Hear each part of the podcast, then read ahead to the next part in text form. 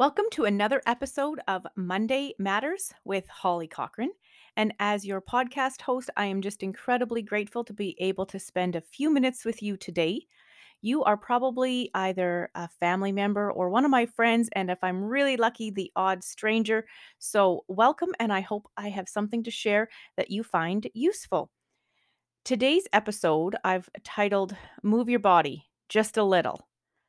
And everybody knows that I'm super passionate about fitness and I've created a gym and I do nutrition counseling, but I have always been physically um, moving my body ever since I was a kid. I've always been super physical. I wasn't very good at sports, I wasn't on teams, but I don't remember a time in my life when I wasn't needing to be physical to feel balanced. If there was a time when I wasn't involved in an actual organized sport like dance and figure skating and skiing or instructing, I was joining Ladies California Fitness in in Regina and being a hamster on an elliptical. I've always been physical, and I think it makes a huge difference to my mental health more than more than my physical health at the beginning anyway. Now that I'm getting older, I really recognize that my physical health is is direct directly related to the amount that I'm moving my body and what I'm fueling my body with. But when I was having babies and being a stay-at-home mom and transitioning careers, moving my body was what kept me grounded and sane. I mean, we're using those words really loosely, by the way. I don't know if grounded and sane would have been u- words I was using to describe myself back then, but definitely things could have been worse if I hadn't been working out. So it breaks my heart when I hear people say, I need to get in shape before I can start the gym, or I haven't been able to do anything physical for so long because my knees hurt. Or I'm waiting for my shoulder surgery. And as soon as that's done, then I'm going to start my workout regime. Those phrases just break my heart. They kill me because, first of all, you need to get into shape before you come to the gym. Say that out loud 10 times. it just it just makes me so sad cuz it doesn't make any sense. At the gym is where we're going to show you the proper technique and the proper form in order for you to get into shape. But I do understand how intimidating it is. I truly do. And I try so hard when somebody new comes through the door to be the least intimidating I can possibly be with the workouts that we have on the board. And the meme that's going around where where the coach is just like so nice and so sweet to the new person and then just like screaming burpees at everybody else in the room. Like that's me. I promise you. I'm going to be super nice when you first start the gym because I do recognize that it's super intimidating and I want everyone to feel comfortable coming through the doors. But today, when I'm talking about moving your body just a little, I'm not talking about joining the gym. You don't need to join the gym to start to improve your physical health. I mean, it would be helpful to me, of course, if you joined the gym, but that's not what we're talking about today.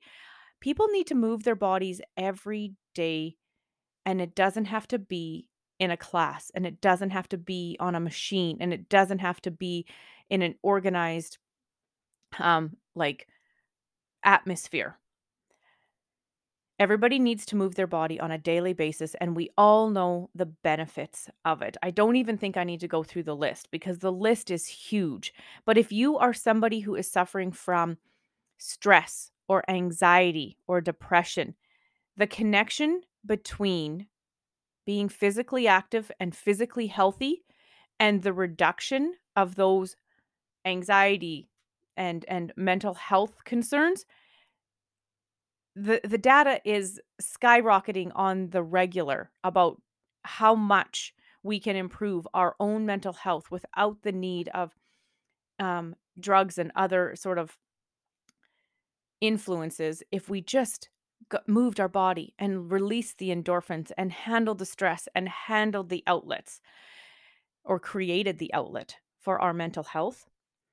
Beyond the mental health, though, I mean reducing your risk of diabetes and lowering your cholesterol, improving your sleep, because sleep deprivation does so much to reducing our uh, level of health.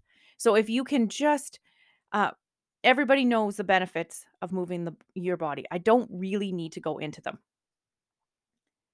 but people don't do it. And there's so many reasons why they're not moving their body. And I just today wanted to talk about some of the things that you can do to shift the mindset of, I got to wait until I'm you know, in better shape, or you've got a knee that's not feeling good and a knee that aches. When you're in chronic pain, your level of fatigue increases so much.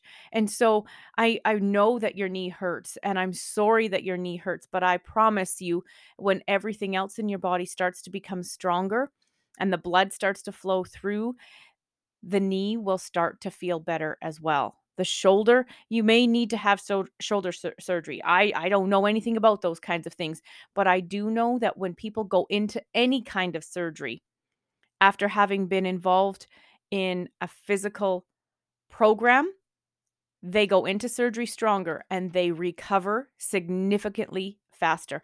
I've had people who have found out that they were going to have knee surgery and shoulder surgery and they started the gym when they found out they were going to have surgery because they decided that while they were sitting on this wait list they were going to get every other part of their body that could move as strong as they could get it so that when they were recovering and not able to use that leg that was having the knee surgery or use that arm that had the shoulder surgery everything else was going to be able to hold them up for that time of rehabilitation and man does it ever work.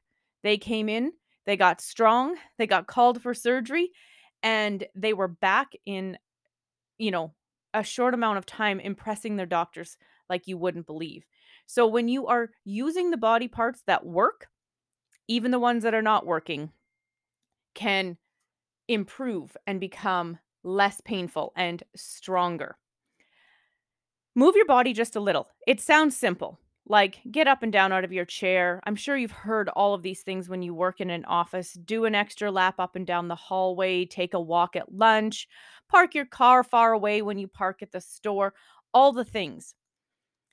I think that you should implement those, but I also think you should structure the movement even if it's 15 or 20 minutes. It does not need to be an hour, but if you could structure and consistently do it every single single day for a while a, a walk before work.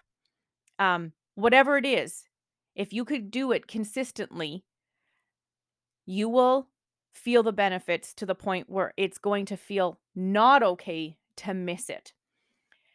I took a look at my clients in my zen planner and my retention of clients and i don't think this is going to come as a shock it's not a secret by any stretch.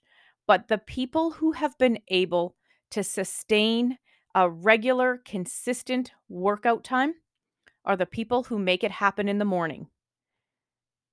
Okay, so I've lost all the people that hate mornings. All the people who self declare themselves not morning people are turned right off. I get that.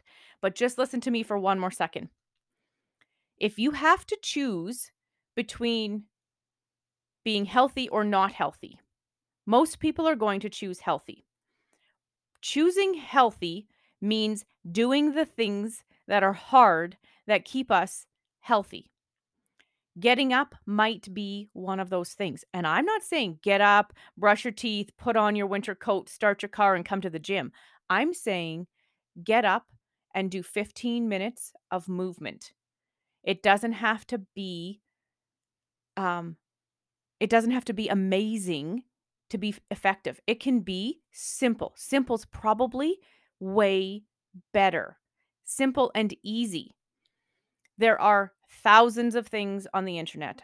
My Wi Fi is not good enough for me to be the online fitness lady. I can't do it. I can't upload videos fast enough for them to be useful. So that is not where I'm going to be at you're going to but you can find it you can find the things on the internet that would give you a 15 minute workout now if you want to have something that's going to make your knee not hurt more, you might need to come and see me so I can show you how to make adaptations and modifications and show you how to properly um, do the do the squats or the lunges so that that knee doesn't hurt. Put in those those supports so that you can do your 15 minutes at home and it not take you backwards. So, you may need to have a little bit of help, but for the most part, you just need to set the alarm, get up, and do the movement.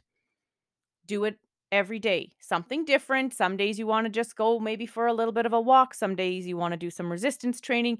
Some days you want to do a bit of yoga. You might want to do a strictly core day. I don't know, but you want to be able to create the habit.